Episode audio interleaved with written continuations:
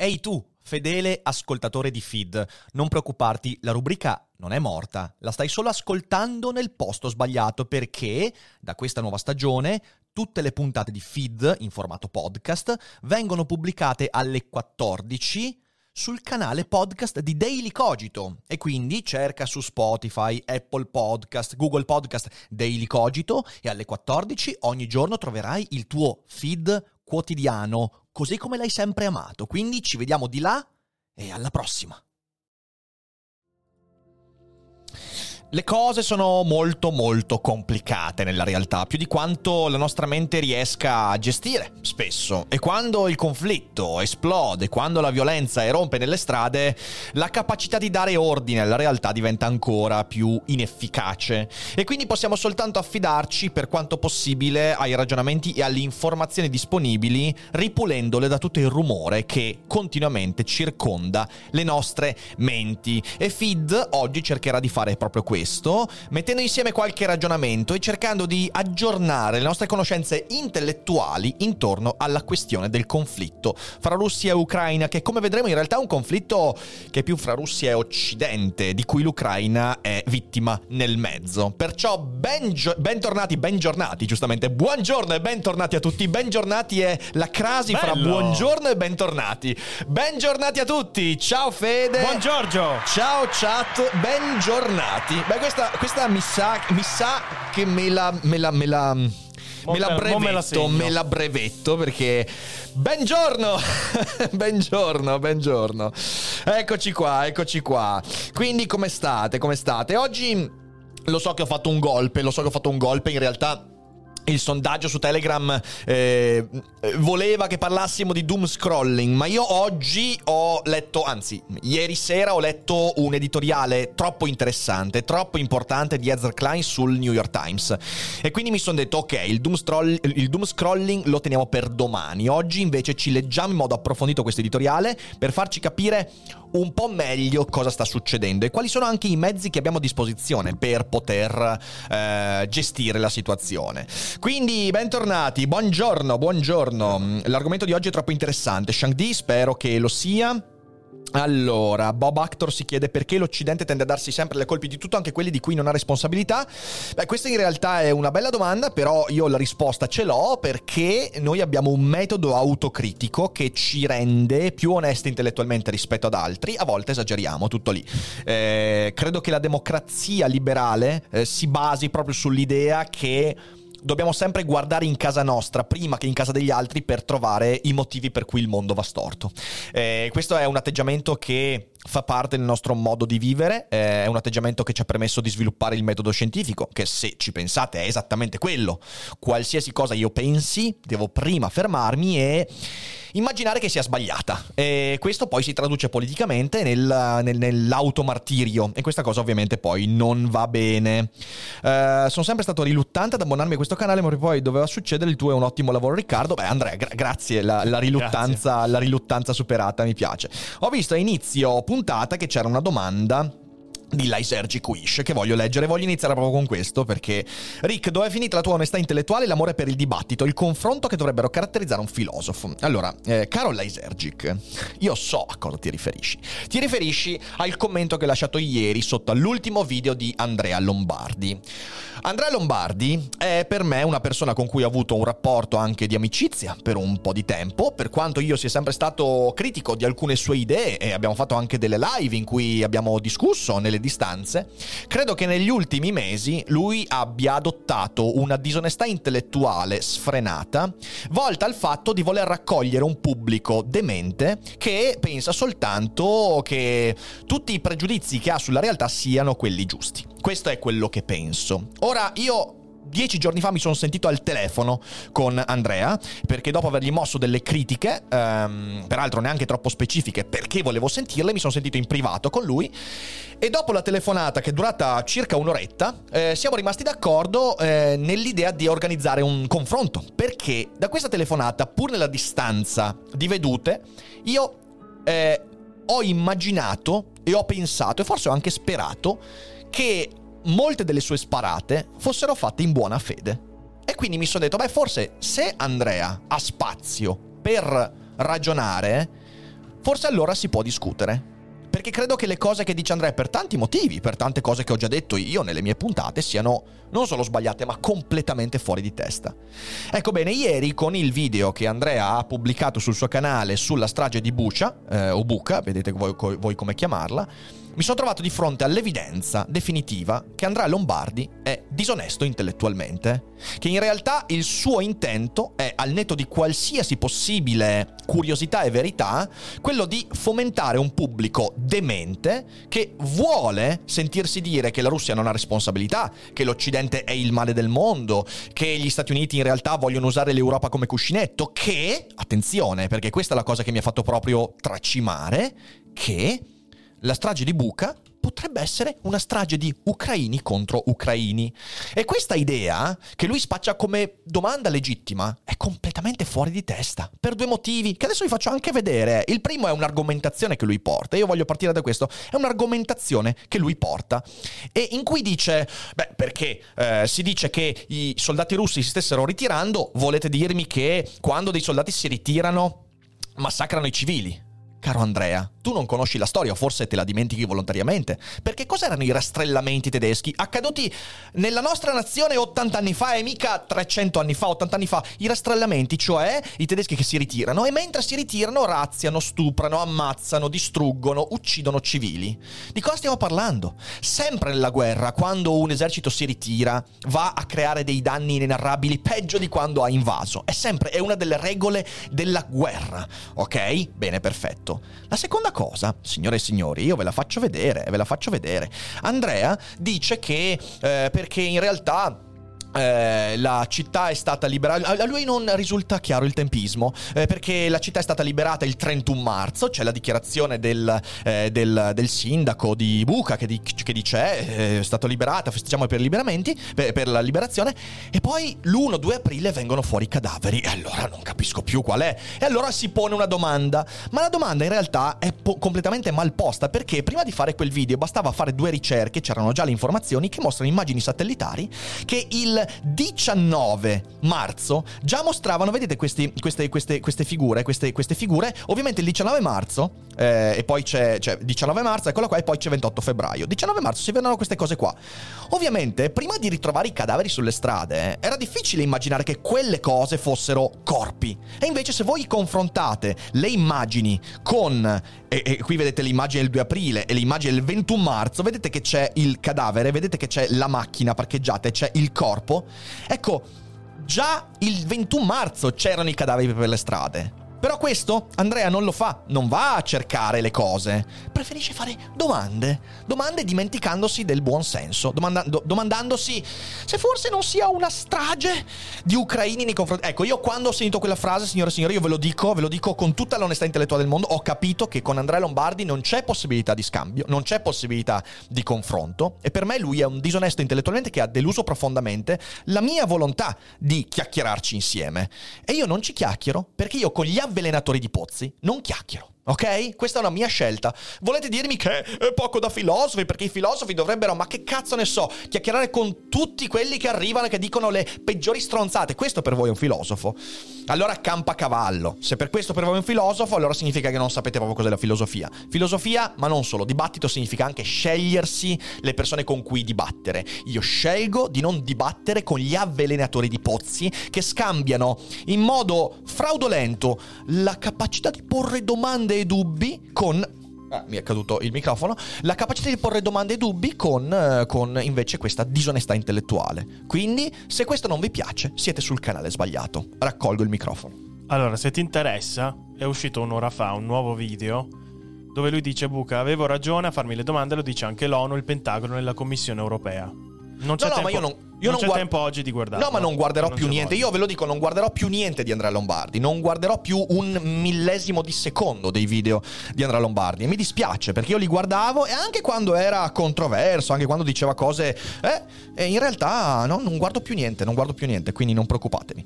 Ehm, ok, ok. Allora, ehm, oggi però non parleremo di questo in particolare eh, cioè parleremo anche di questo. Ehm, la libertà di espressione non è il dovere di ascoltare le minchiate altrui a tutti i costi, soprattutto quando le minchiate vanno a impattare sulla vita di civili che muoiono, ok? Non è dibattito questo, perché se tu vuoi costruirti pubblico sulla vita di civili che muoiono, io con te non ci perdo tempo. Stop e basta. E adesso e adesso cerchiamo di fermarci. Io non voglio più leggere. Non, non, se, se, c'è qualcuno che fa casino in chat su questo argomento qua, vi prego. Eh, toglietelo di mezzo. Ok, toglietelo di mezzo. Io non voglio gente che adesso sporca la chat. E, e basta, e basta.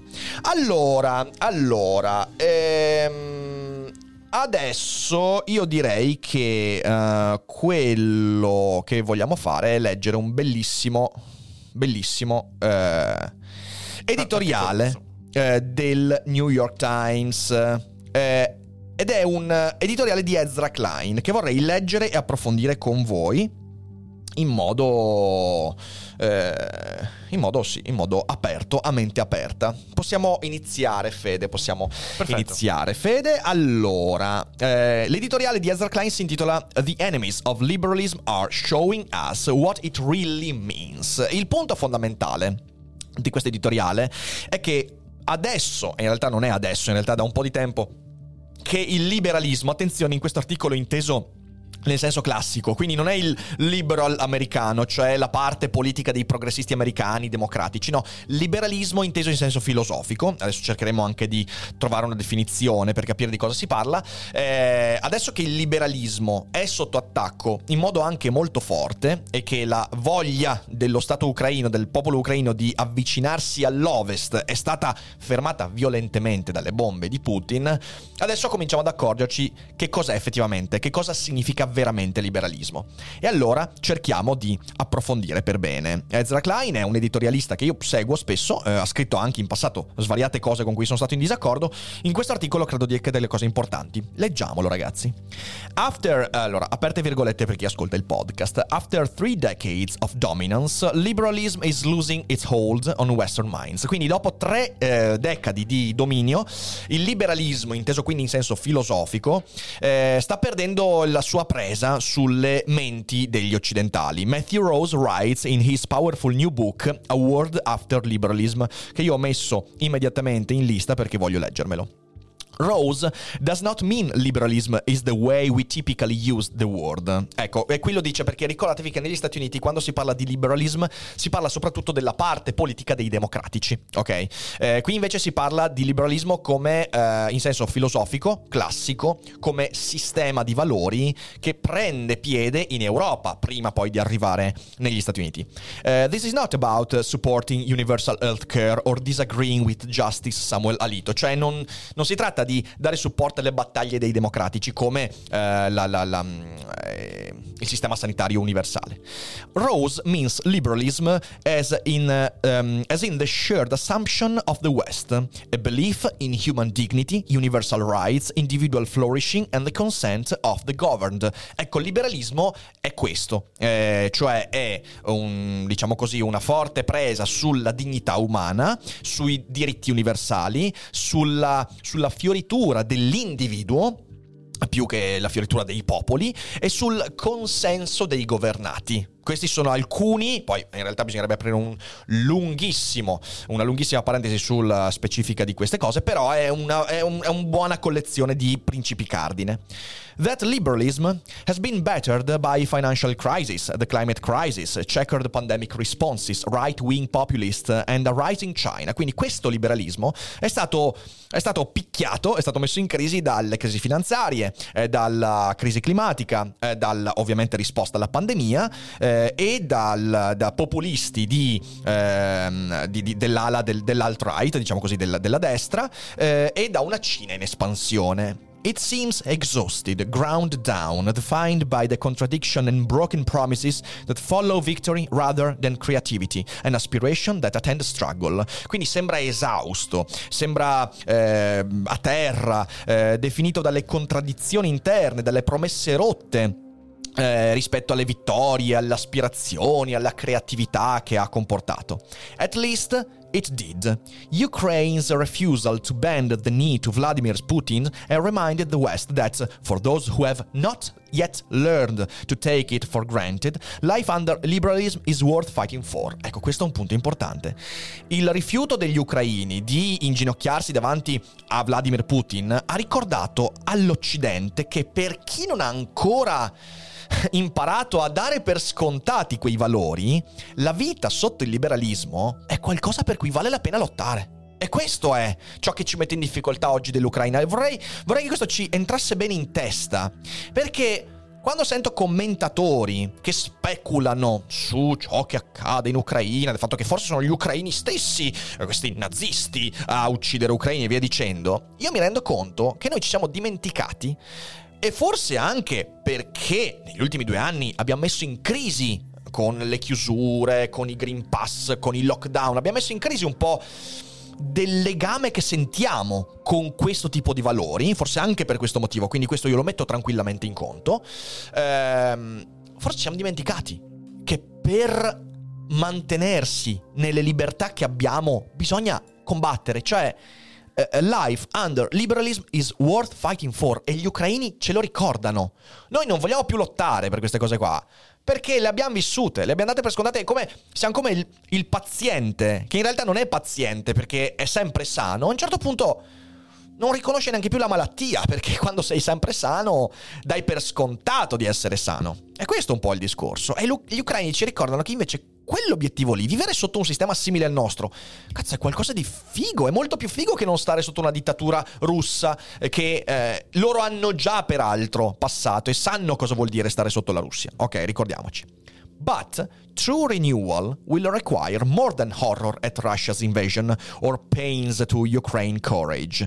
It will mean grappling with liberalism defi- deficiencies and rediscovering its core radicalism. Ecco, questo è importante. Non basta star lì e farsi ispirare eh, da, dagli ucraini che combattono, che resistono. No, serve anche andare a guardare quali sono le deficienze interne al liberalismo e eh, cercare di riscoprire sue, la sua radicalità. E io credo che questo sia fondamentale, ragazzi. Questo è fondamentale ed è ciò che mi ha catturato di questo articolo. E quindi andiamo avanti. Se ci sono eh, dei, dei, dei, dei, commenti nel frattempo, sì, sì, certo, certo. fermami senza problemi. A World After Liberalism, quindi questo, mm, questo libro di Rose, is bracing place to begin this rediscovery, in part because so much of it takes place in liberalism era of ascendance, even as it came under violent threat. Quindi questo libro di Rose ehm, inizia, vuole iniziare questa riscoperta, in parte perché molto eh, di, que- di, quel che ha a che fare con questa ascesa del liberalismo ha, è, è avvenuto anche durante un'era violenta. In the book, Rose profiles Oswald Oswald Spengler, Julius Evola, Francis Parker Yockey, Alain de Benoist e Samuel Francis, five thinkers of the 20th century far right who are experiencing a revival, uh, uh, scusatemi, a revival in today's increasingly near right. Ecco, in questo libro eh, Rose prende Oswald Spengler, Julius Evola, Francis Parker Yockey, Alain de Benoist e Samuel Francis, che sono cinque pensatori del, del, del secolo scorso, in realtà anche di questi ultimi anni, eh, che sono di estrema destra e che hanno avuto un revival in questi ultimi tempi, ovviamente a destra. Uh, some of them reach into our world directly. To, to take one example, Evola, che è peraltro un filosofo italiano, a not quite fascist Italian theorist, fu un, un teoreta fascista letteralmente, has been cited by Steve Bannon, che era il braccio destro di Trump, and was translated into Russian by Alexander Dugin, the philosopher and mystic now sometimes known as Putin's Rasputin.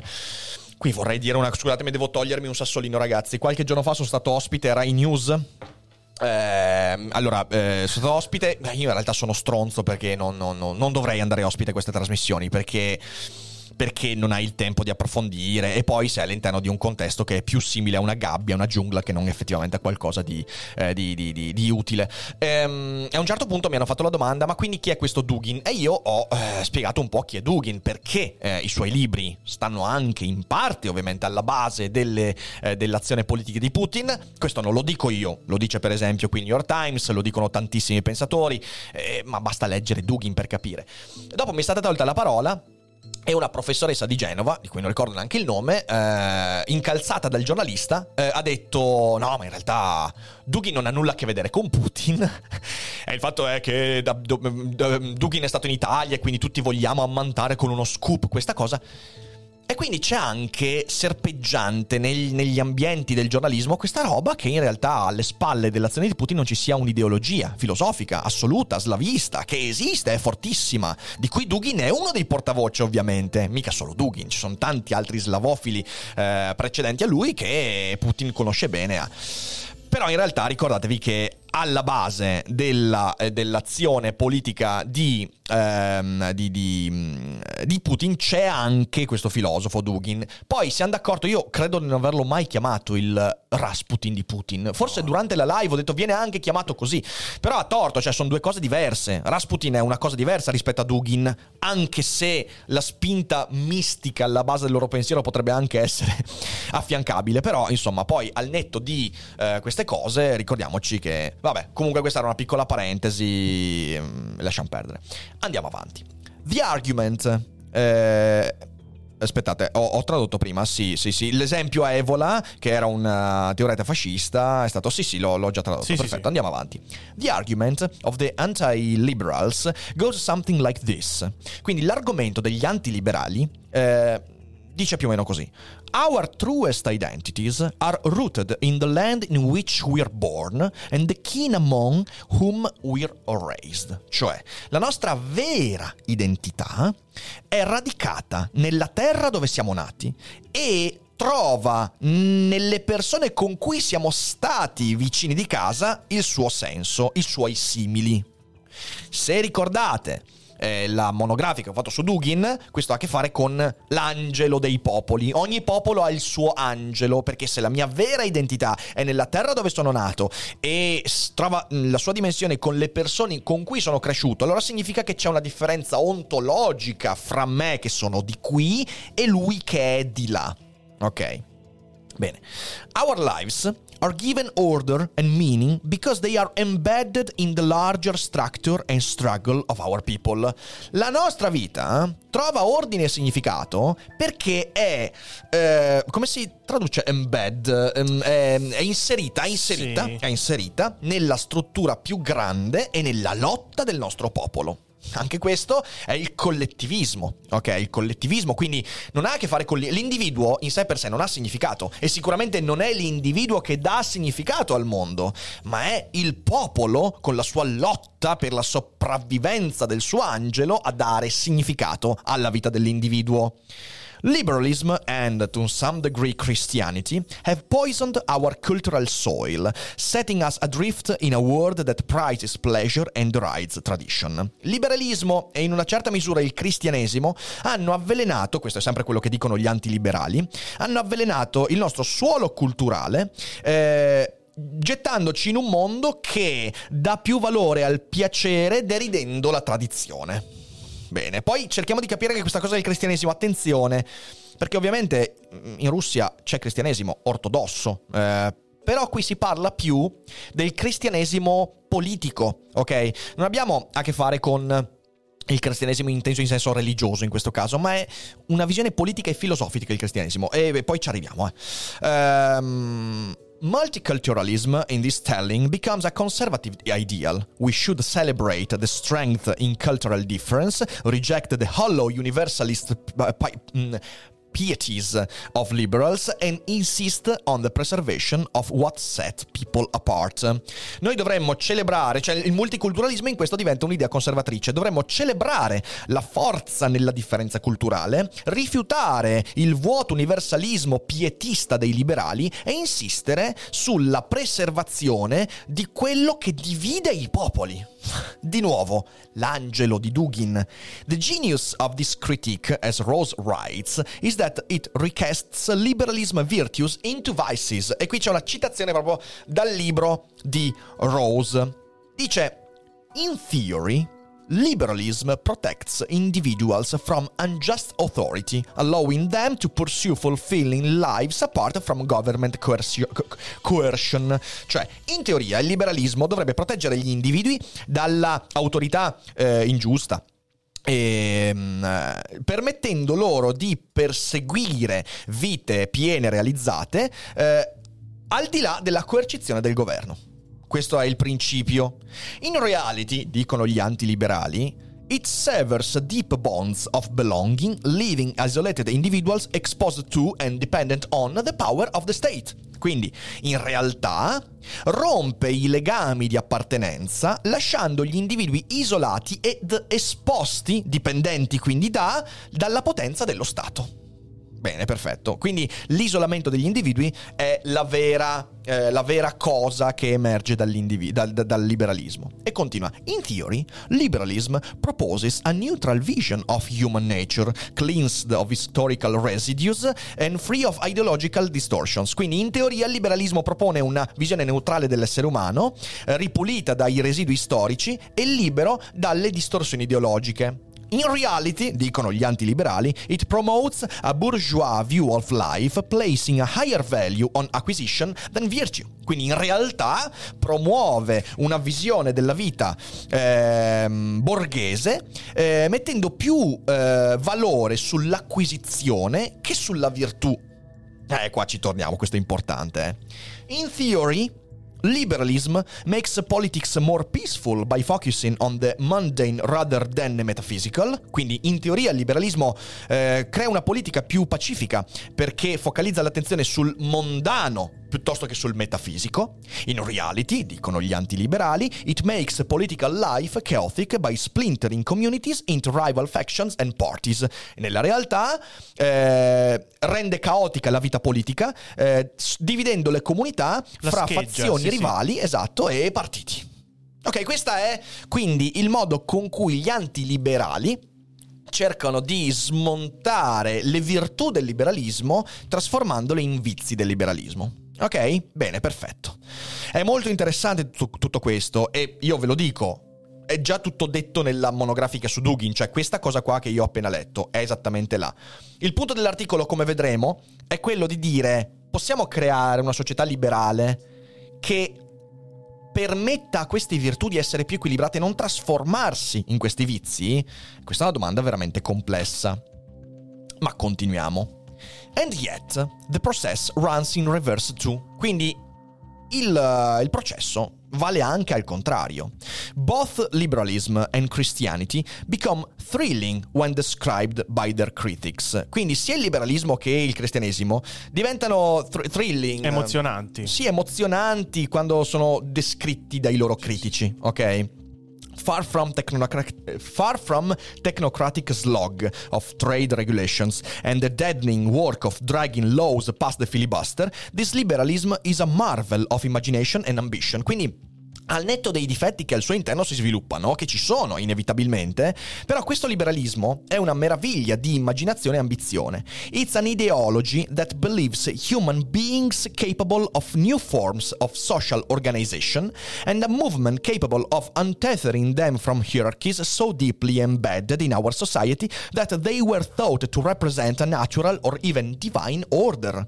È un'ideologia che crede che l'essere umano, l'individuo umano, sia capace di nuove forme di organizzazione sociale e movimenti capaci di svilupparsi e emancipandosi dalle gerarchie così profondamente inserite nella nostra società, al punto che erano un tempo rappresentate da, da, da, da, concezioni divine, se non di natura, ok? Cioè questa è la critica alla metafisica, all'essenzialismo.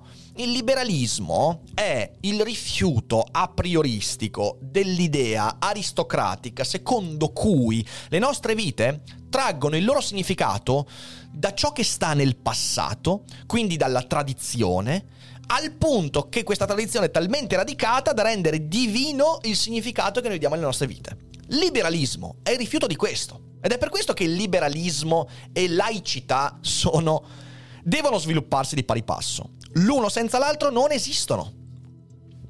C'è Alessandros che ti chiede se secondo te è possibile che l'idiosincrasia per il liberalismo eh, possa essere in parte conseguenza della confusione generata dal significato del termine nella politica degli USA.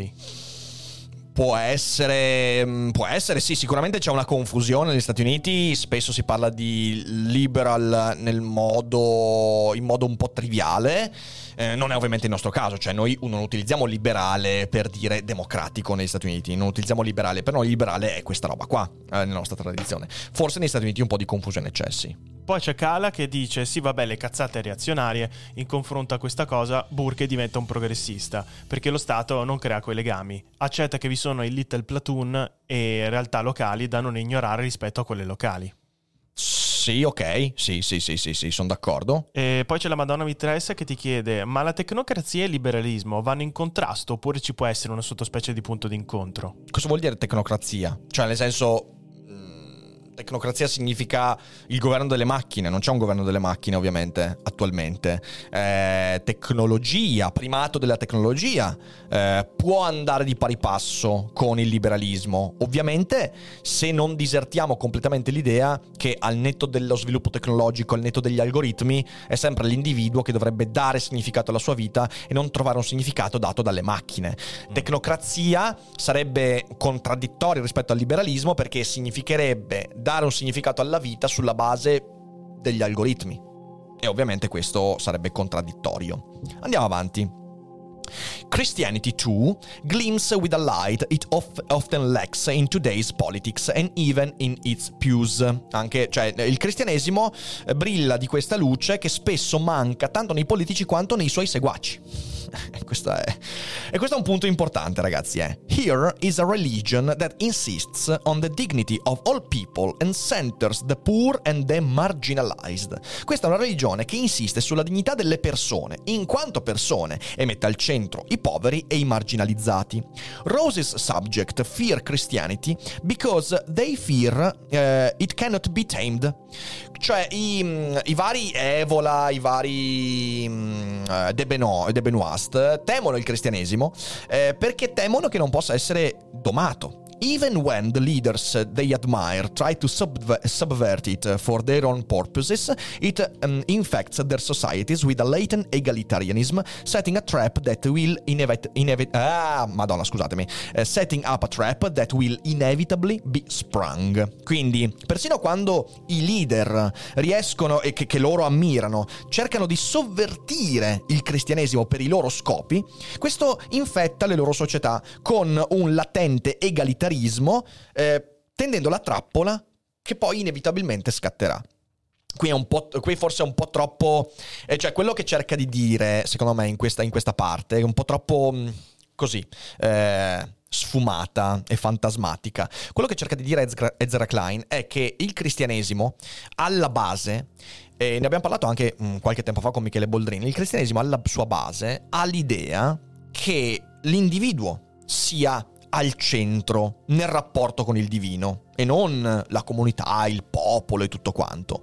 E questa idea, che parte dal, da, dalla, dal presupposto che ogni individuo umano abbia la sua dignità, pone la base di un egalitarismo, almeno di partenza, che sovverte quell'autoritarismo di cui i filosofi citati da Evola, De Benoist e via dicendo si fanno portavoce e temono che il cristianesimo in sé tenga questa trappola, per cui anche quando i leader che loro ammirano, come i vari Putin, eh, Mussolini e via dicendo, quando i, lo- i leader che loro ammirano cercano di sovvertire e usare il cristianesimo per i loro scopi, finiscono in quella stessa trappola.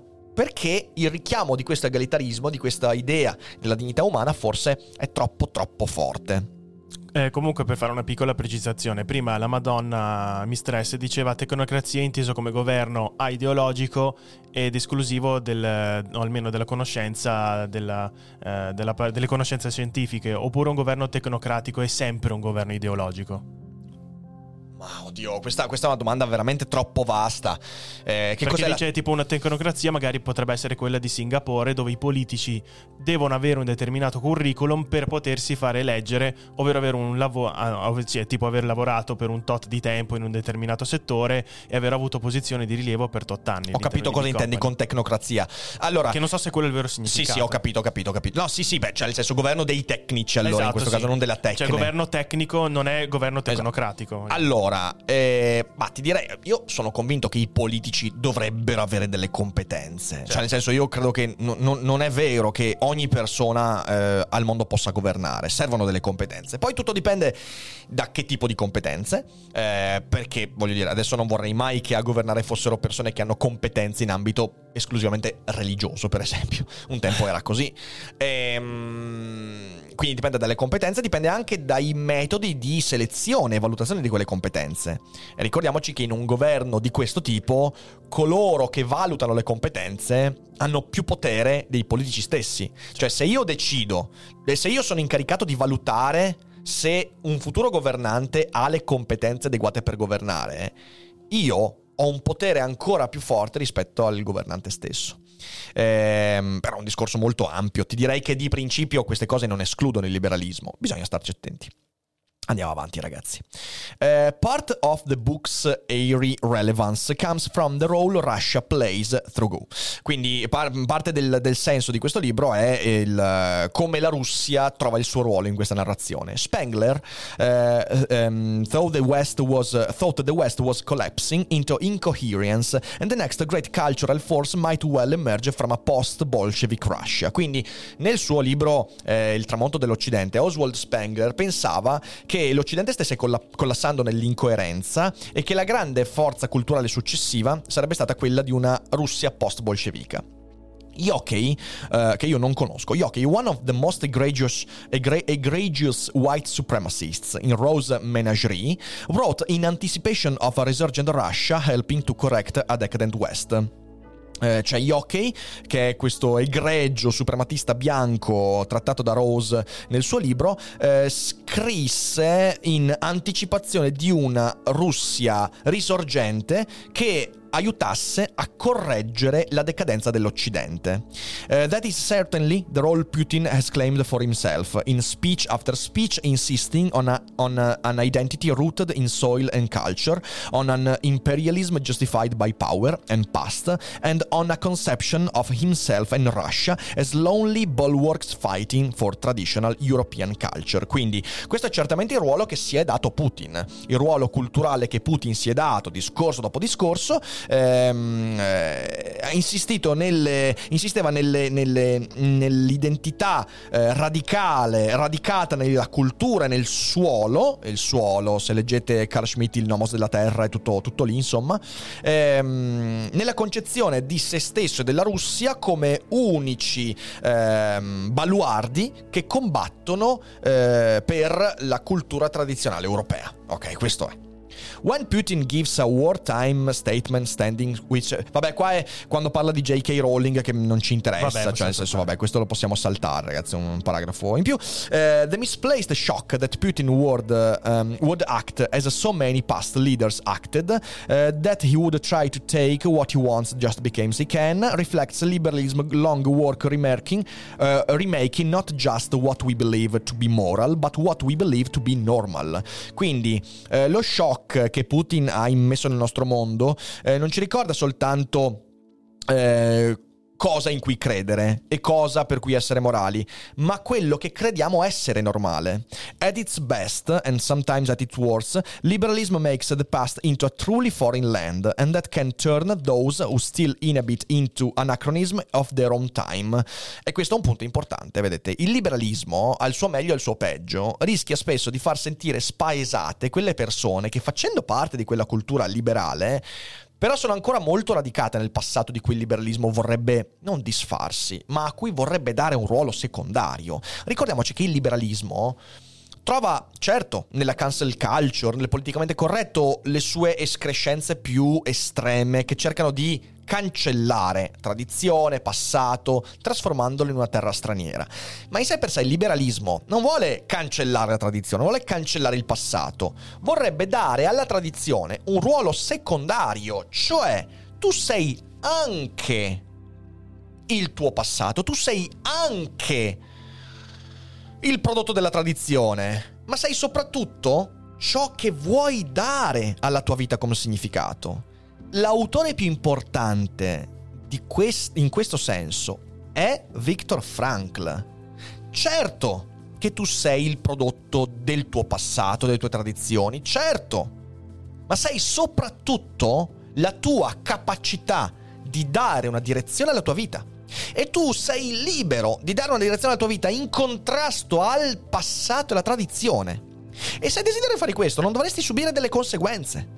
Questo è il liberalismo, che poi si trasforma nelle sue eh, parti più scabrose come appunto cancel culture, politicamente corretto e tutto quanto.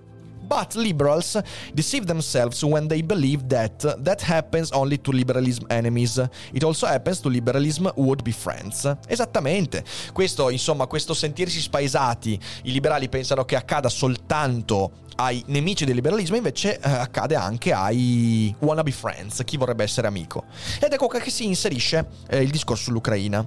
You can see this clearly in Ukraine in Histories and Stories, a collection edited by Volodymyr Yermolenko. Quindi questo, questo, libro, una collezione anzi, eh, l'Ucraina in storie e storie, nella storia e in storie.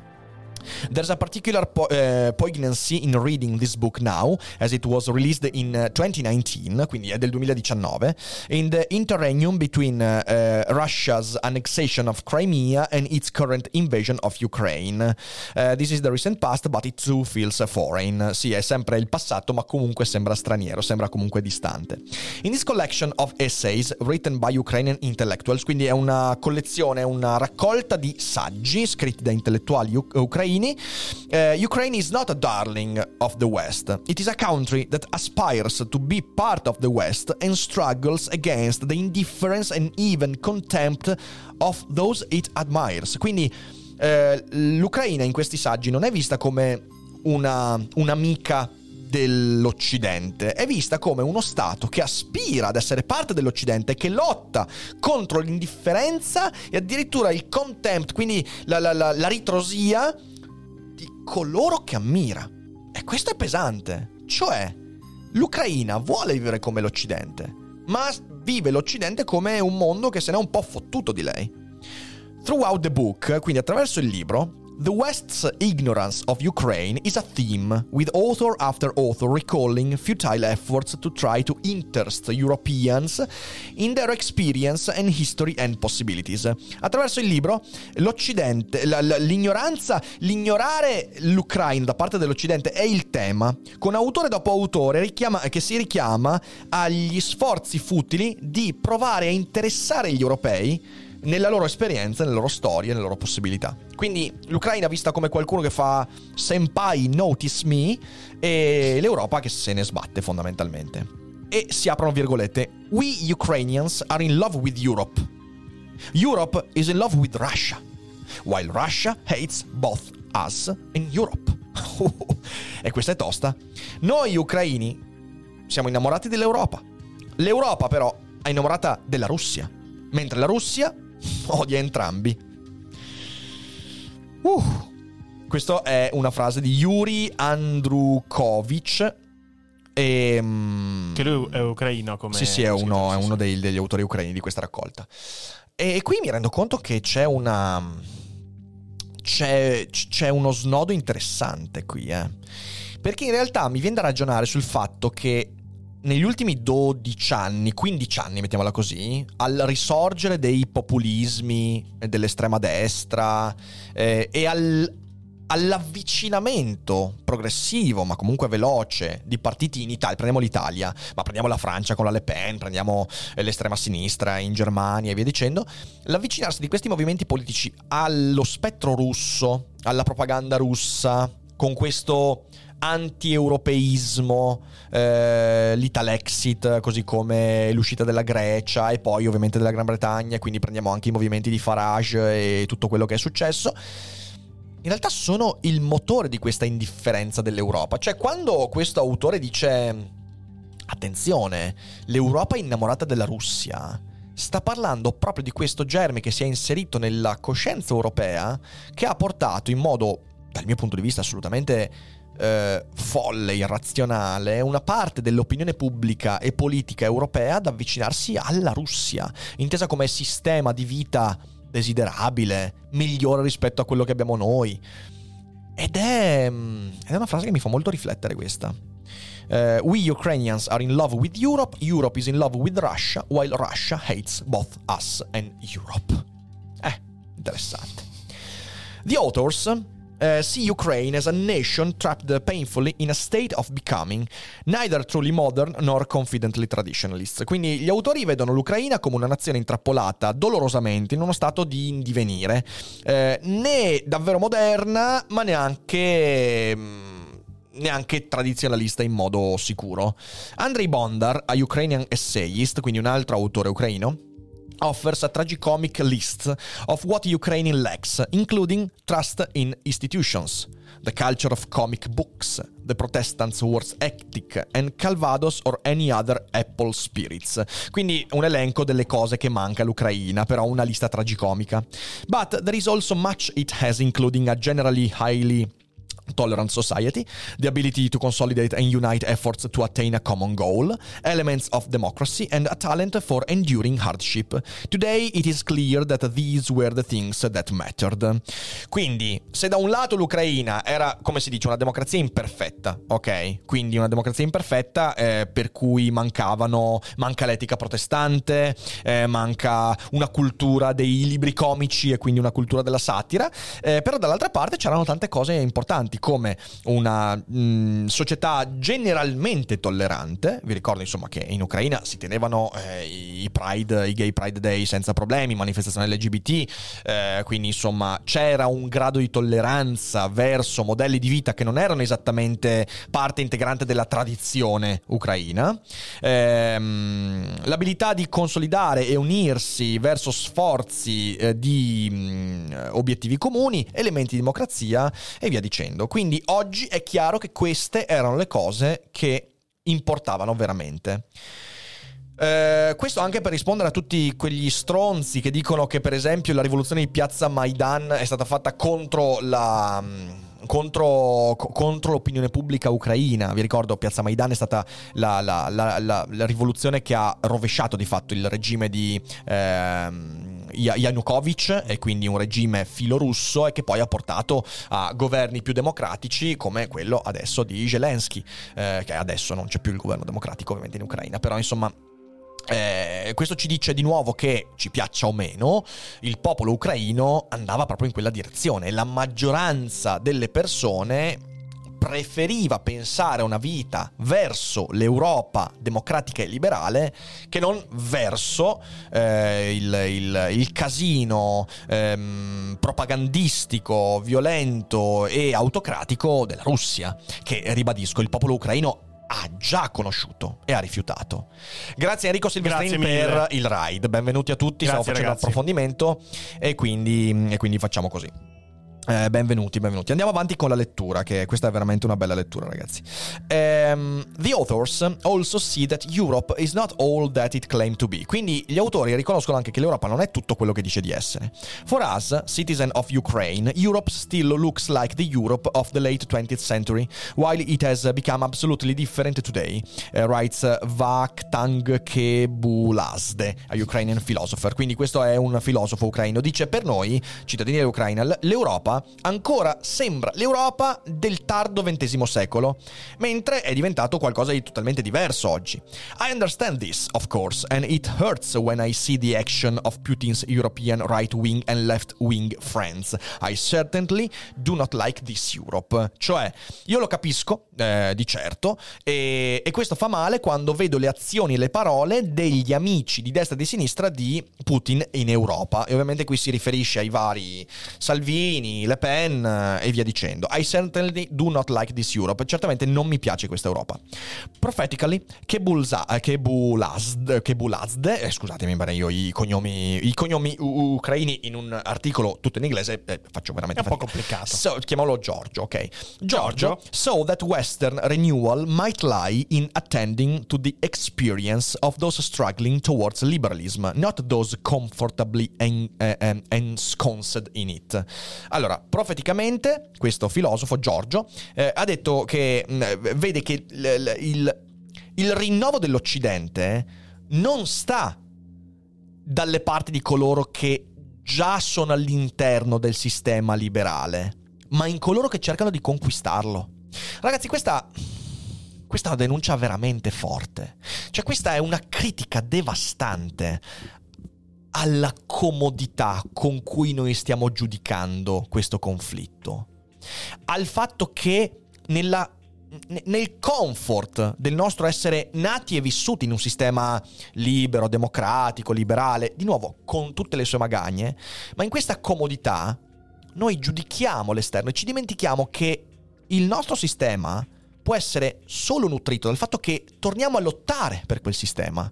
Torniamo a difenderlo quel sistema, perché torniamo a credere nel fatto che questo è un modello di vita migliore rispetto a quello che stanno vivendo i cittadini a Mosca dopo la caduta del muro, dopo l'avvento di Putin, ok? E quello che dice questo filosofo è vero. il ringiovanimento dell'Occidente, del sistema liberale, può arrivare soltanto da quelli che cercano di conquistarlo, perché quelli che l'hanno già conquistato noi lo hanno dato drammaticamente per scontato. E quando dai per scontato, finisce anche per deragliare verso quelle opisio- opinioni esotiche, quelle simpatie autocratiche, per regimi che sono violenti, che sono censori e che sono quelli che stiamo vedendo. E qui vorrei fare una pausa per sì. mostrarvi questo, per farvi capire la differenza fra un regime censorio e violento e il nostro. Questo che vedete è... Eh, provo, vediamo come va la traduzione, ma non credo che sia particolarmente... Vabbè, questo è un articolo di... come si intitola? Aspetta, si intitola... si intitola...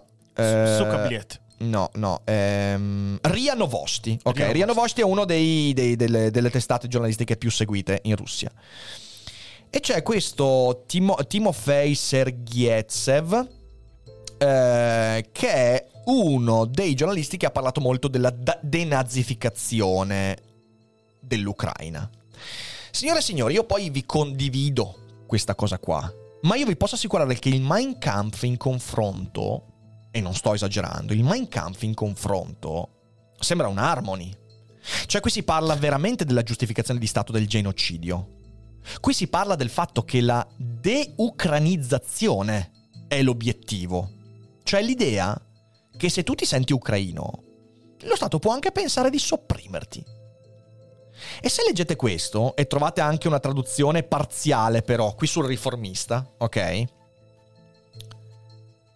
siamo di fronte a una roba che, cioè io mi chiedo, ma i nostrani filorussi come possono pensare che questo atteggiamento sia preferibile rispetto al sistema pieno di difetti in cui noi viviamo stupidamente. Ehm... È una roba devastante questo. Io, cioè, nel senso, non so neanche se, legg- se, leggervelo. A parte che c'è questa cosa, il governo nazista in Ucraina si continua a dire questa cosa qua, che ovviamente sì. è tutta parte della propaganda. E anche parlano della denazionalizzazione. No, de- della... La deucranizzazione. Sì, sì. Cioè, anche della de- denazionalizzazione. No, denazificazione. Ok, la denazificazione. Sì, dice, dice una dena- eh, denazificazione, sì, sì. Denazificazione, sì, che diventa deucrainizzazione. Pazzesco. E che è una cosa che deve prendere 25 anni. E qui c'è proprio, ragazzi, io non so come dirvelo, ma qui c'è una chiamata al genocidio. Mm-hmm. Il nome Ucraina apparentemente non può essere mantenuto come titolo di alcuna entità statale completamente denazificata del territorio liberato dal regime nazista. Le repubbliche popolari appena create nello spazio libero dal nazismo dovrebbero, cre- eh, dovrebbero e cresceranno dalla pratica, è il traduttore automatico, sì, come sì, dice certo. qualche dell'autogoverno economico e della sicurezza sociale, dal ripristino e alla modernizzazione dei sistemi di supporto vitale della popolazione. La loro aspirazione politica non può infatti essere neutrale. Il riscatto dalla colpa davanti alla Russia per averla trattata come un nemico può essere realizzata solo facendo affidamento sulla Russia nei processi di restaurazione, rinascita e sviluppo. Nessun piano Marshall questi per questi territori dovrebbe essere permesso. Non ci può essere neutralità in senso ideologico e pratico compatibile con la denazificazione. Il personale e le organizzazioni che sono uno strumento di denazificazione delle nuove repubbliche denazificate non possono che contare sulla forza diretta e sul sostegno organizzativo della Russia. La denazificazione sarà inevitabilmente anche deucrainizzazione. Eccolo qua.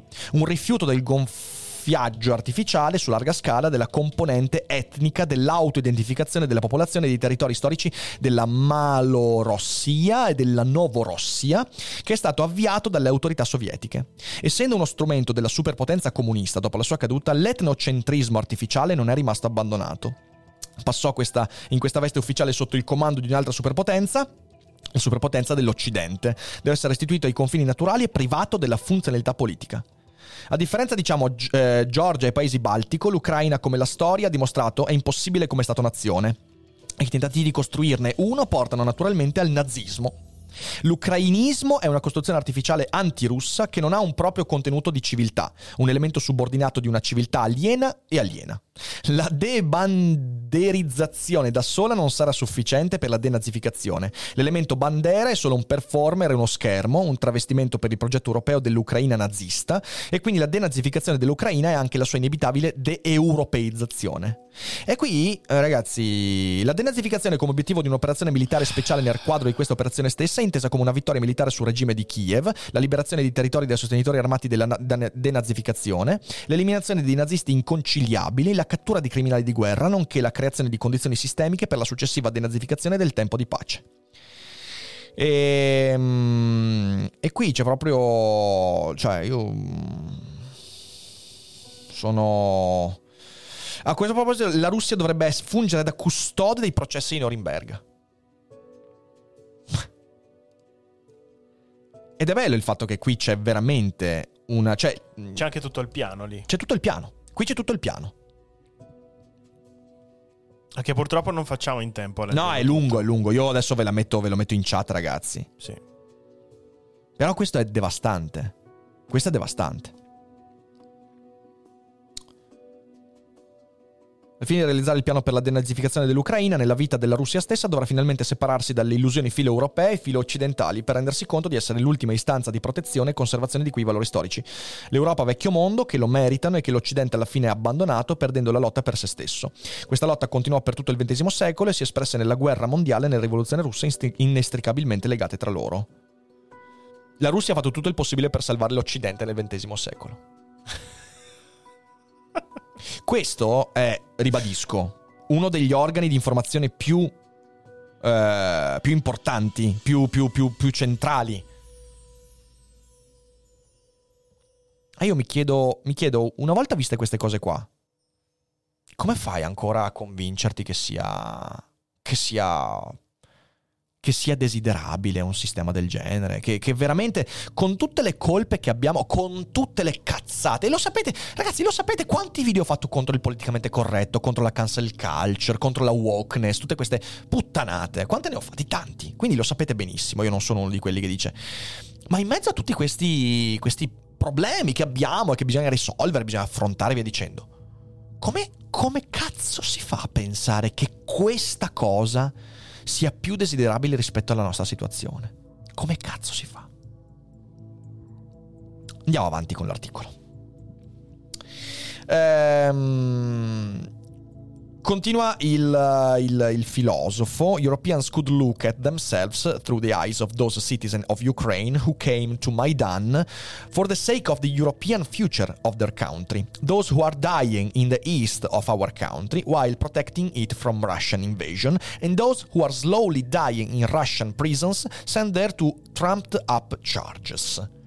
Cioè gli europei dovrebbero guardare a se stessi attraverso gli occhi di quei cittadini ucraini che sono andati a Maidan per il futuro del loro paese in Europa. Coloro che sono morti nell'est del nostro paese proteggendolo dall'invasione russa. Coloro che stanno morendo lentamente nelle prigioni russe, inviati là su accuse completamente inventate. Will you then perhaps like yourselves? Or will you see a way to overcome something that you do not like? Finirai a quel punto per piacere un po' di più a te stesso? O comunque troverai un modo per superare qualcosa che non ti piace? Ragazzi, mi spiace, però questo pezzo qua è devastante. Ah sì. Devastante. È proprio ciò che sta accadendo. È proprio l'antioccidentalismo che ormai serpeggia da decenni e che, lo ribadisco, è uno degli effetti del liberalismo. La domanda è: il liberalismo può sopravvivere a questo anti-occidentalismo? The anti-liberals Rose Profiles all believed that liberalism prescribed a life without sacrifice, uh, an age when individual contentment reigned supreme and collective struggle disappeared. Gli antiliberali che, eh, di cui Rose parla nel libro eh, tutti quanti credono che il liberalismo prescriva una vita senza sacrificio, un, eh, un, un'era in cui il capriccio individuale regna supremo e la lotta collettiva scompare. Ma anche qui, questa è una delle estremizzazioni del liberalismo. È vero che è così. Ma non è solo questo. E chiunque si convinca che il cuore del liberalismo è quello lì, o ignora quello che è il liberalismo, perché in realtà l'ha dato per scontato, oppure mente. This was not true then, and it is not true now. Questo non è vero, né adesso né allora. What they missed, questi pensatori, questi Evola, De Benoist, possiamo metterci anche dentro Genon e via dicendo, what they missed is what liberalism actually believes. That there is a collective identity to be found in collective betterment, that making the future more just than the past is a mission as grand as any offered by antiquity. Ecco qual è il cuore del liberalismo. Che creare una società che guardi a un futuro in cui ci miglioriamo sia tanto grande e tanto affascinante quanto il fascino offerto dall'antichità. Eccolo qual è il punto essenziale. Ecco cos'è che dobbiamo ritrovare veramente. But a critic they make thrums through our present and should be taken seriously. Liberalism needs a healthier relationship to time. E su questo non c'è dubbio. Il liberalismo ha bisogno di maturare ancora. Non è un sistema perfetto, ma è un sistema che noi che ci viviamo, non dovendolo più dare per scontato, possiamo migliorare dall'interno, nel mentre ci sono popoli, persone, gruppi, individui che desiderano entrarci e sono questi due movimenti che devono andare di pari passo. Noi dobbiamo autocriticare le estremizzazioni del nostro sistema. Certo che dobbiamo farlo. Ma non dobbiamo dimenticarci che queste estremizzazioni non sono sufficienti per dire, ah beh, allora, tanto meglio la Russia. Perché lì siamo alla follia. Lì siamo alla follia. Siamo a questo. Siamo alla politica che giustifica il genocidio la politica che produce un discorso in cui il genocidio è, diciamo così, strumentale all'avanzamento dell'umanità. E che ci piaccia o meno, questo è esattamente ciò che il nazismo ha fatto. Il genocidio è strumentale all'avanzamento dell'umanità.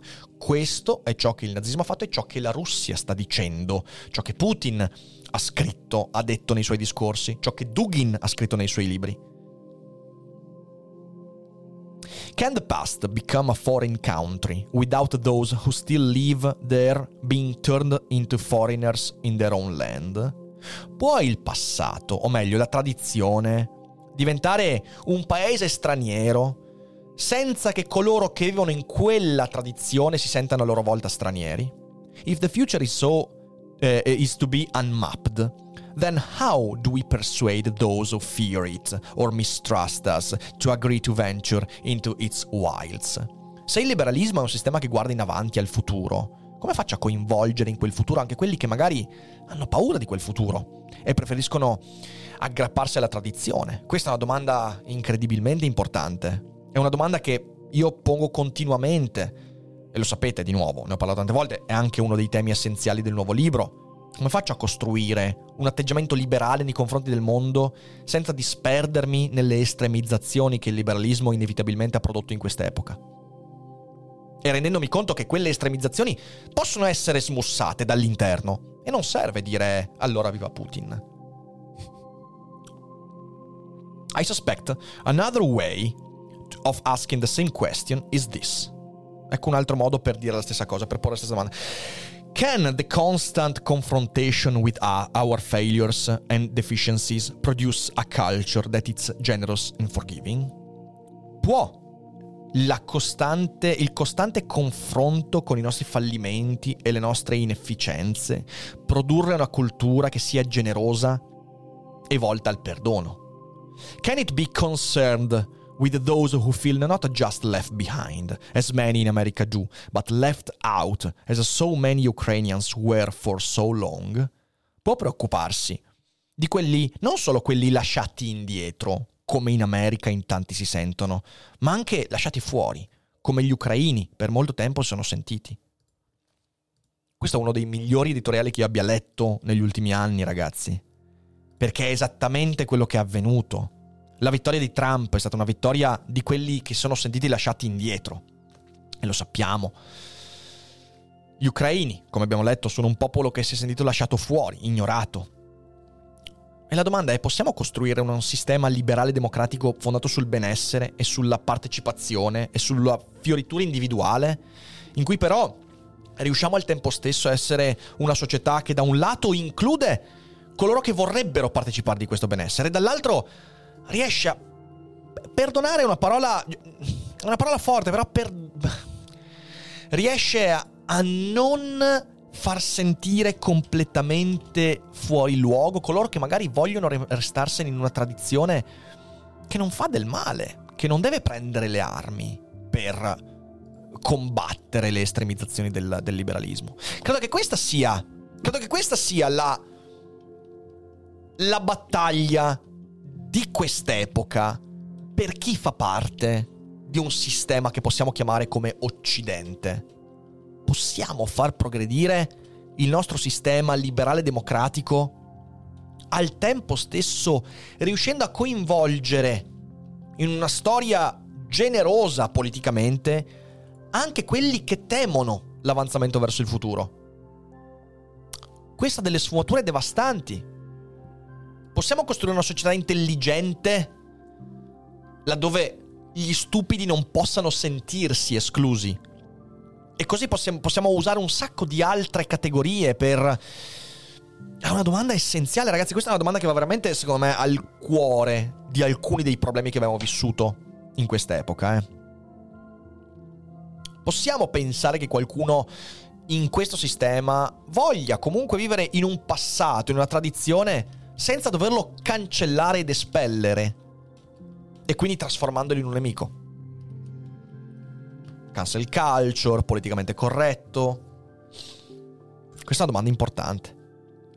The answer to that, if there is an answer to that, may lie in the Christianity the anti-liberal, anti-liberals feared, which too few in politics practice.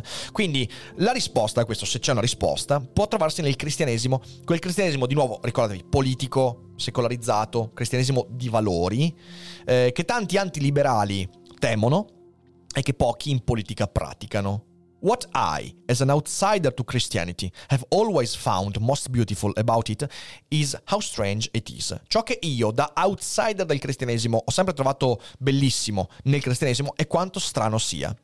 Here is a worldview built on a foundation of universal sin and insufficiency. Ecco, questa è una visione del mondo costruita sul, su un fondamento di universalismo, del, del peccato universale, del peccato eh, originale, e sull'insufficienza. An equality that bleeds out of the recognition that we are all broken rather than we must be all great.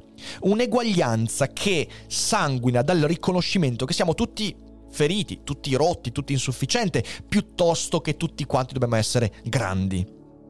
I've always envied the practice of confession, not least for its recognition uh, that there will always be more to confess, and so there must always be more opportunities to be forgiven. Ho sempre invidiato la pratica della confessione. Eh, per tanti motivi, non ultimo il suo riconoscimento che c'è sempre qualcosa da confessare. E quindi ci sono sempre opportunità per essere perdonati. Ecco, a me piacerebbe questo ultimo paragrafo, mettiamolo così opportunità per migliorarsi. Ecco, io credo, lo sapete, lo sapete che io sono una persona scarsamente religiosa, però sono d'accordo con questa idea. sono d'accordo con l'idea che dietro il cristianesimo, se visto non come vita dopo la morte, resurrezione, no, ma come elemento fatto di, di, di, parti culturali, quindi il cristianesimo politico, culturale, filosofico, dietro questa cosa ci sia l'idea che bene o male possiamo sempre migliorare perché non saremo mai perfetti. E su questo in parte si fonda l'idea liberale che sia l'individuo a dover fiorire a doversi sviluppare, a doversi migliorare, che l'individuo deve essere all'altezza di quello che accade nel mondo. E in questo senso che l'individuo dovrà inevitabilmente dare un significato alla sua vita e agli eventi della sua vita. Perché è quel significato che gli permetterà di migliorarsi, di slanciarsi in avanti, di non accontentarsi del suo passato, della tradizione. Questa che ci piaccia o meno è un'idea che è non vorrei dire che è nata, perché in realtà anche tanti filosofi ne avevano parlato prima, però in Occidente si è radicata veramente grazie al cristianesimo. E di nuovo, non il cristianesimo religioso, ma quel sistema di valori che oggi noi chiamiamo cristianesimo. You can see some of this spirit in secular form in the Ukrainian essays. Quindi puoi vedere un po' di questo spirito secolarizzato nei saggi citati eh, degli autori ucraini. The tone is anything but triumphalist, with Russia having taken Crimea and the rest of Europe and the United States shrugging it off. Il tono è tutt'altro che trionfale, eh, mentre la Russia ha preso la Crimea, il resto d'Europa e gli Stati Uniti eh, lo lasciavano perdere. The perspective is largely tragic, cleared about the work that may go undone and the distance left to travel. Quindi la prospettiva è largamente tragica, Ehm, e vabbè, ok. Uh, but the writing is generous too, uh, suffused with love for country, honesty about an often bloody history, determination despite a disappointing present, and above all, a commitment to one another. There is much to learn from its uh, fr- from um, from in that merger of self-criticism and deep solidarity. Quindi sì, cioè nel senso l'esempio di, un, di, di, di persone, di un popolo che vuole abbracciare questo tipo di sistema è una grande lezione che dovrebbe, eh, dovrebbe spingerci non tanto a perderci nei nostri autocriticismi che ci rendono scemi, eh, ma a tornare un po' a credere e lottare per questo sistema di valori di cui tutti beneficiamo. È un bellissimo articolo questo, ragazzi. È un bellissimo articolo. Non c'è nulla da fare, è un bellissimo articolo. E... Ehm, Cosa c'è? Sentiamo le domande. Sì? Sì, okay. sì, sentiamo le domande. Allora c'è Shang-Di che ti dice: Ma secondo te queste tendenze antiliberali quanto sono effettivamente diffuse oggi in Occidente? Perché io, per esempio, non riesco molto a quantificarlo. A tal proposito, mi aspetto finalmente un mono, una monografica su Mishima, che è un altro autore non occidentale, ma che affronta molto spesso questi argomenti e temi. Quanto è diffuso? Oddio, ti direi molto, visto che eh, in tutti i nostri paesi occidentali i eh, i partiti che rifiutano l'idea liberale del mondo hanno avuto delle percentuali bulgare negli ultimi dieci anni.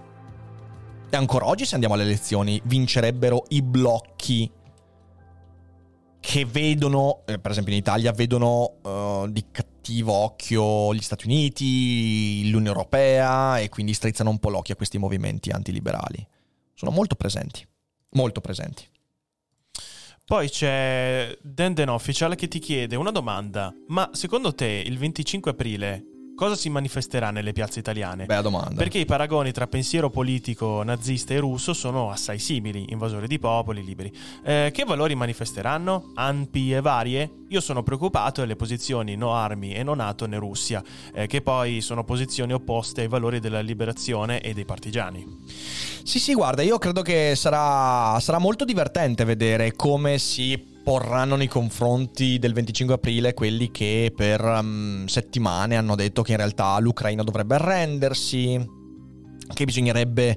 Eh, che hanno sposato le tesi di, di, di, Orsini, quindi che bisognerebbe arrendersi perché Putin ha già vinto. Sarebbe molto molto divertente vedere. Poi io credo che il 25 aprile sia una festa nazionale nostra e che non dovrebbe essere, diciamo così, utilizzata mm, a questo scopo. Cioè reinterpretata in, diciamo, in maniera sì, moderna. Però indubbiamente io avrei un po' di vergogna per quelle persone lì che dicono eh liberazione, liberazione, liberazione e poi magari hanno scritto su Facebook o detto in televisione che eh, Zelensky avrebbe dovuto, dovuto arrendersi perché l'unico modo per evitare mm, morti civili sarebbe arrendersi. Porca puttana, se qualcuno l'avesse detto nel 45 a degli italiani eh, che stavano resistendo e via dicendo, forse noi ci saremmo incazzati discretamente. Senza, poi, ripeto, mm, secondo me il 25 aprile non deve diventare una roba dell'Ucraina, cioè nel senso non, de- non dobbiamo, è una roba storica nostra.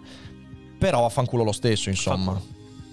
Poi c'è Andrea Volpi che dice: Con questa guerra, secondo te come cambieranno le relazioni odio-amore nel triangolo Unione Europea, Ucraina, Russia? E poi può continuare ad essere un triangolo o ormai dobbiamo tenere in gioco altre, altre, forze, come possono essere la Cina, per esempio? Beh, io non credo di essere all'altezza di darti una risposta a questa domanda, è veramente troppo, troppo, troppo complessa. Certo. Eh, quindi, mm, non, cioè, proprio non so dirti. Quello che ti direi sarebbero delle fantasie nate nella mia testa che non credo che avrebbero grande valore per te. Io direi ultima domanda di Sclerio che dice: Per me il più grande problema della democrazia è che si basa sul presupposto, falso, che la capacità di prendere voti e governare bene siano correlate. Però al momento non abbiamo un metodo migliore per la selezione di chi governa. Bisogna essere fortunati che eh, chi ha le capacità per farsi eleggere le abbia anche per governare. Certo, certo, su questo non c'è alcun dubbio e spesso le cose non vanno nella stessa direzione. Voglio rispondere soltanto a Blue vai, Boy Roy perché vedo che si è triggerato per questa roba. Ma non puoi dire che è necessario o buono cercare di migliorarsi ogni giorno invece di andare a chiamare in causa quel mostro chiamato cristianesimo. Eh, tu te la sei presa perché, mm, eh, perché abbiamo parlato, lascia stare il cristianesimo. Allora, sta calmo intanto. Eh, io ho specificato che si tratta del cristianesimo valoriale e non c'è alcun dubbio. E basta leggere Sant'Agostino, basta leggere alcuni grandi autori cristiani per capire quello di cui si parla. Forse tu dici mostro del cristianesimo perché hai in mente il cristianesimo del Vaticano, hai in mente il certo. cristianesimo come istituzione, come religione niente di tutto questo. È indubitabile che l'idea della emancipazione individuale, quindi del primato dell'individuo sulla massa, sia frutto anche dell'apporto del cristianesimo culturale. Poi è evidente che non è solo quello, perché, come spesso ho detto, Seneca l'aveva già detto, eh, Eraclito l'aveva già detto, alcuni filosofi grechi, greci l'avevano già detto, ma questi filosofi non hanno prodotto una cultura in quel senso. Il cristianesimo che ci piace o meno sì. Io posso dire questo, pur poi denunciando tutte le mostruosità, le cazzate politiche, istituzionali che il cristianesimo ha fatto. Anche qua, la realtà è un po' più complessa rispetto al dire, eh no, il cristianesimo è un mostro. Cioè, nel senso, pia, facciamo un bel respiro e riprendiamo le fila un po' più complicato. Eh. E, ehm, e, basta, io direi che ci siamo. Sì, ci siamo. E io spero che sia stata una puntata interessante. Per me è stato molto bello leggervi questo articolo. Lo trovo un articolo veramente, veramente bello. Grazie a Mr. Bock per i due abbonamenti. Bock, grazie, grazie, a Lord Kahneman. Grazie a Inuk Twitch. Grazie a Matim Simposio, Corto Maltese, eh, Denden, Roberto, Vento di Farro, Olloman, Ax Alessio, Vale Martini, Rili, Andrea Bifalco. Grazie a Davide Massili. Grazie Dani Forna. Siete tantissimi. Grazie, grazie mille a tutti grazie. per i vostri abbonamenti. Grazie mille. E spero sia stata una bella puntata. Oggi alle 18 tocca a Dufere Boldrin, quindi insomma siateci. E, ehm, detto questo, la- dopo, lanciamoci, lanciamo, andiamo, andiamo, c'è il Masseo, c'è il Masseo, andiamo dal Masseo. E sì, ho visto a chi ha regalato la sub, Holloman, lo so, lo so. Eh, andiamo dal Masseo e eh, cosa gli scriviamo in chat? Cosa gli scriviamo? Cristiano. Sei un cristiano. Sei un cristiano. Andiamo, andiamo dal Masselli, si chiama Sei un cristiano. E noi ci vediamo alle 18 con il Dufere Boldrin. Grazie mille per aver seguito, grazie mille a tutti, bella gente. Andiamo tutti quanti a fare il ride dal Masseo e scrivergli Sei un cristiano. Fate i bravi, buona giornata. Ciao buon belli. pranzo. A dopo. Ciao.